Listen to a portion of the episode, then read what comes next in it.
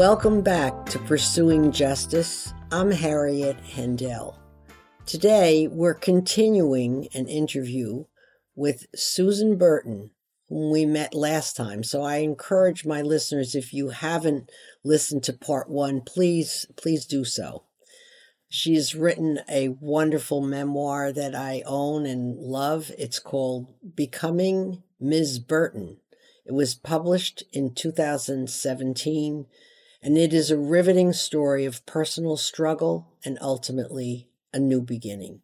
Susan cycled in and out of prison for over 15 years due to her addiction to cocaine and crack. And now she is the proud founder of a new way of life in Los Angeles. Let's meet Susan again. Welcome to the program. Thank you, Harriet. So happy to be here. I'm happy you are here. All right. So, in our last conversation, we talked a great deal about what brought you to prison, the rehab programs that didn't work, the wonderful rehab program that did, the CLARE Foundation, which really saved your life. And then you had decided that you had to do something to make a difference in the lives of women coming out of prison. And what you did was start a new way of life. So now I would really like you to delve deep and tell us about how how that got started and exactly what it does and and how expanded this program is now. When when did it begin? So, A New Way of Life started in 1998, and it was such a simple, you know, compassionate concept of providing housing, a space in a single family bungalow in South LA where I lived, and sharing that with other women who were returning back to the community with no place to go. And, you know, I worked as a caregiver and saved some dollars and got this little place. And I would get up in the morning and go downtown to the bus station where women were getting off the buses from prison and offer them a place to be. Some women came, some women did not come. But that's how a new way of life got established. Now, you say a bungalow. Uh, how little or big was it? It was three bedrooms. It was three bedrooms and it had one bath and we made a second bath out of the back porch. And the women getting off the bus, um, did you have enough space to offer those who said yes to you? Yeah, it was actually, we had two sets of bunk beds in the room. And, you know, we had lived in spaces that were much tighter than that. Mm, right. But eventually, I got rid of the bunk beds when I got my first grant and downsized it to where there was six of us living in the place. But eh, Harriet, it was so beautiful. It was a house of women helping women. We were pitching our money together to pay the bills. We were you know, buying food together, eating together, going to 12 step meetings together, crying together, laughing together, and just pulling each other along. It was such a beautiful community. And for so long, I wanted a place to belong. I wanted my life to make a difference. And that's what happened in that little house. That's right. Incredible. Um, I want to enlighten my listeners about some very important statistics regarding women in prison. 75% of women who are doing time had at least one baby as a teen. Most women behind bars are mothers.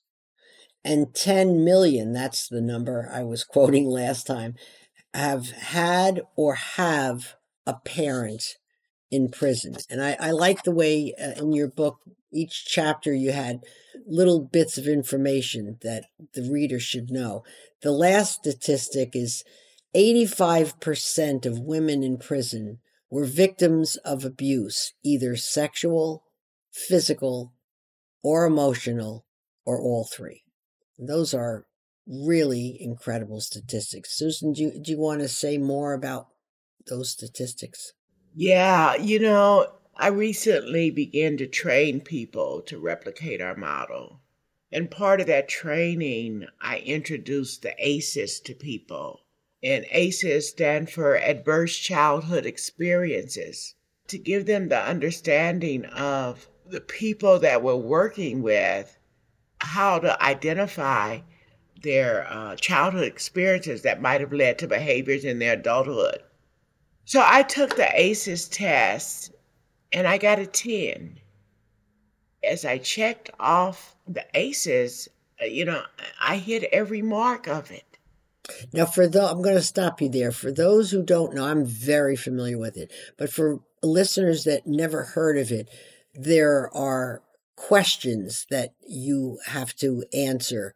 Can you just give us some a sample of a few of the questions and if it applies to you you check the box so what kinds of things are part of adverse childhood experiences were you ever hungry was there violence in your home were you ever harmed molested uh, emotional physical uh, abuses um, yeah the aces are very they they kind of tap into the experiences that you've had and help you to understand that there is an effect from those experiences. They shaped you. They shaped right? you. Yeah.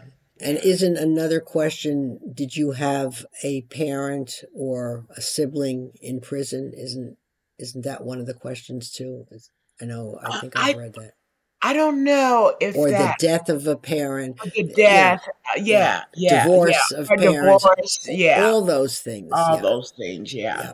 and especially the idea of did you see violence or were you a victim of violence? All yes. those things, and when you say you checked, I mean, most of us, I would think, many of us, I should say, probably could check a box. Yes, you checked them all. Yes, and and that's that says an incredible amount uh, in terms of of you know the impact yeah. on you and what what followed after yeah so so the aces questions go did you uh, have experiences of physical sexual or verbal abuse?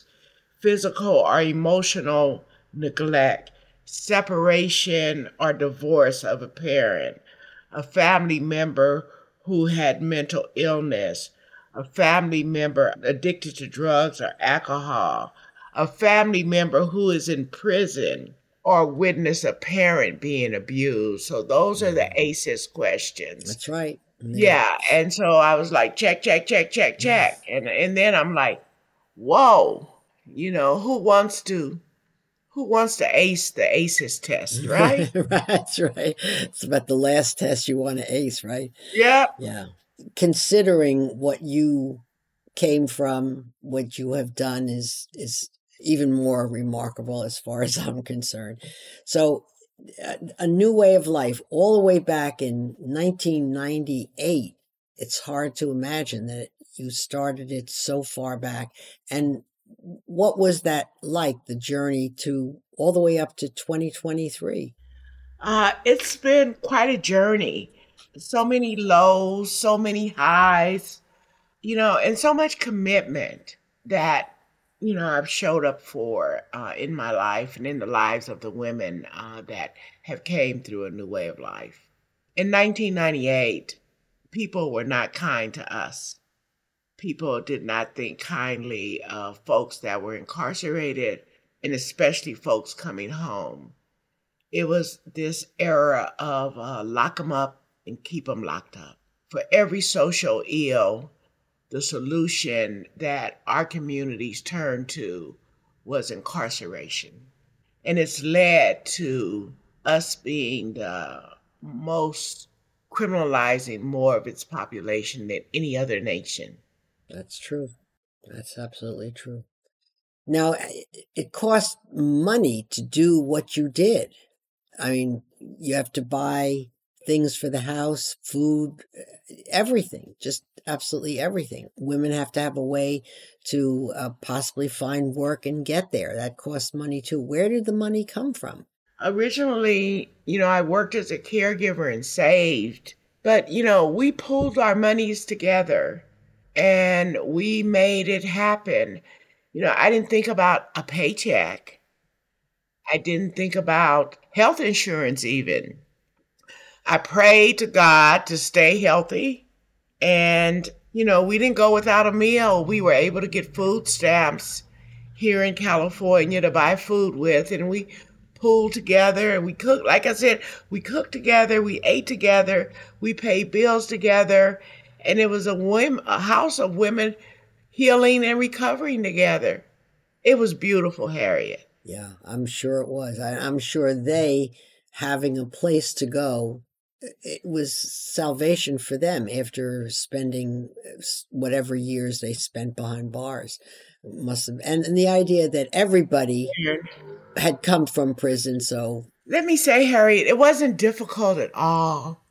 Like i said that period of my life developed so much meaning and goodness where that had been that had been missing from my days. It allowed me and the women to begin to heal, uh, which was important to no longer be victimized, to no longer feel cast out, to have a place that belonged to us where we were safe. It's, there's nothing quite like that. And now you had that one home back in 1998 and what do you what have you created in all those years since the first home a new way of life has been identified as a national model for reentry where women can come into a home like environment and find stability so now we have 12 homes across LA County.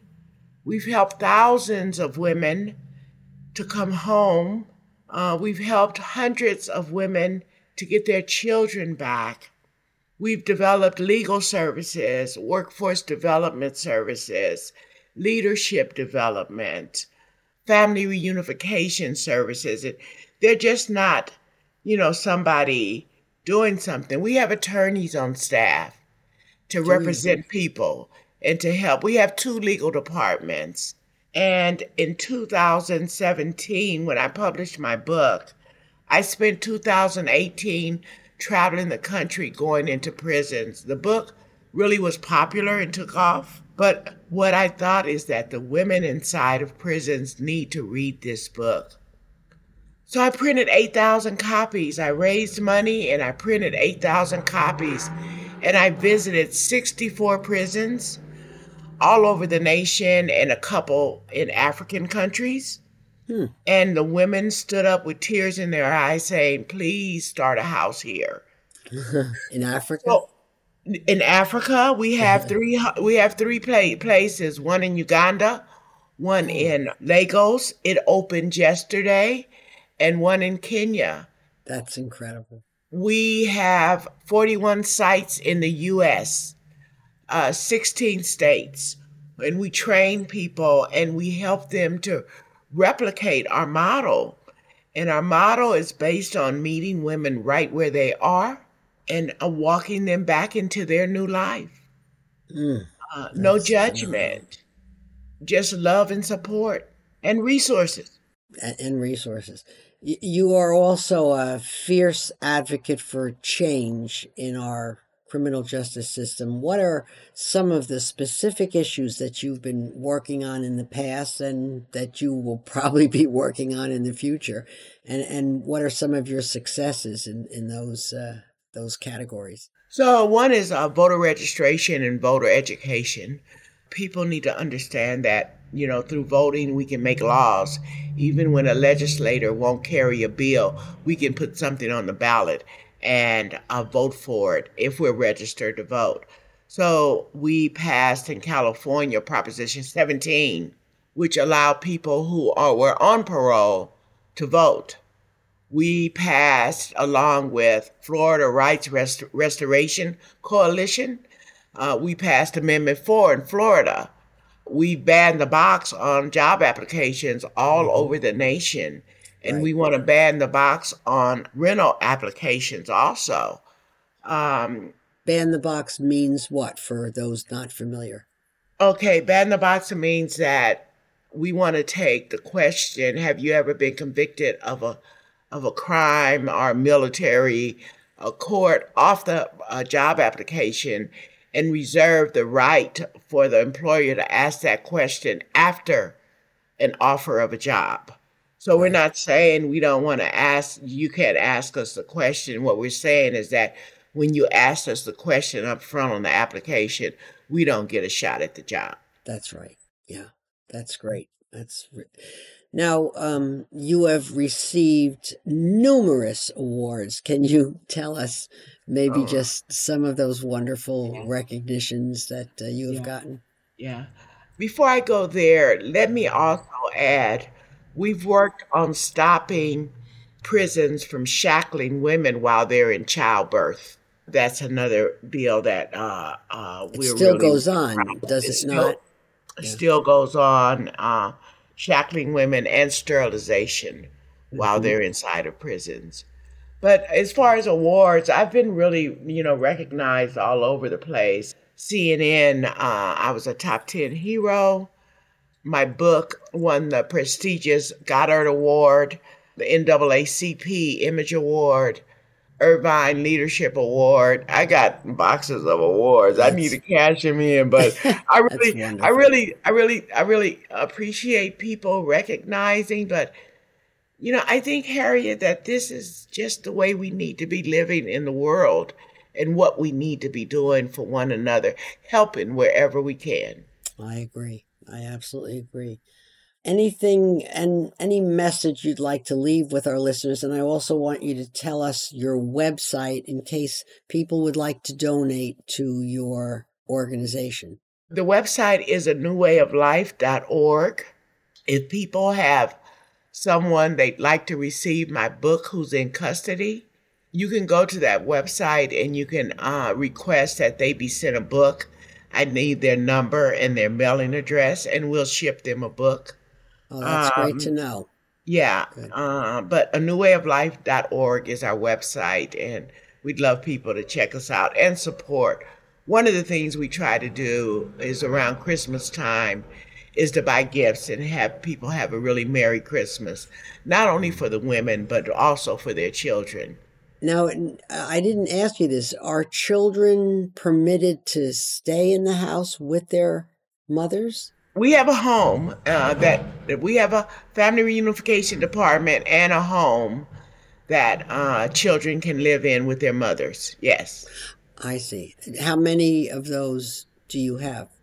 We have a couple of homes that house a women couple. with children. Uh huh. Yeah. Oh, that's great. That's wonderful. Yeah. So, what would you say you would like to see changed in terms of your advocacy work that you maybe haven't addressed so far?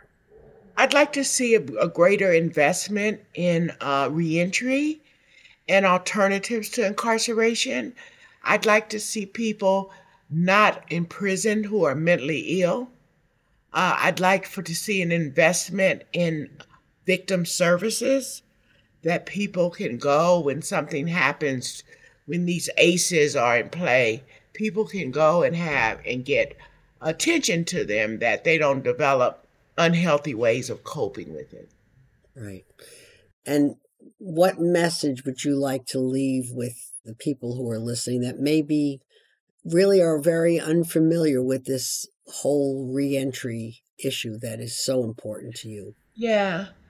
You know, first of all, I just want to thank them for listening to this podcast today and pondering and thinking about what it is that they might could do or what they're interested in doing. So, yeah. Yeah. That, that's great. Oh, that's wonderful.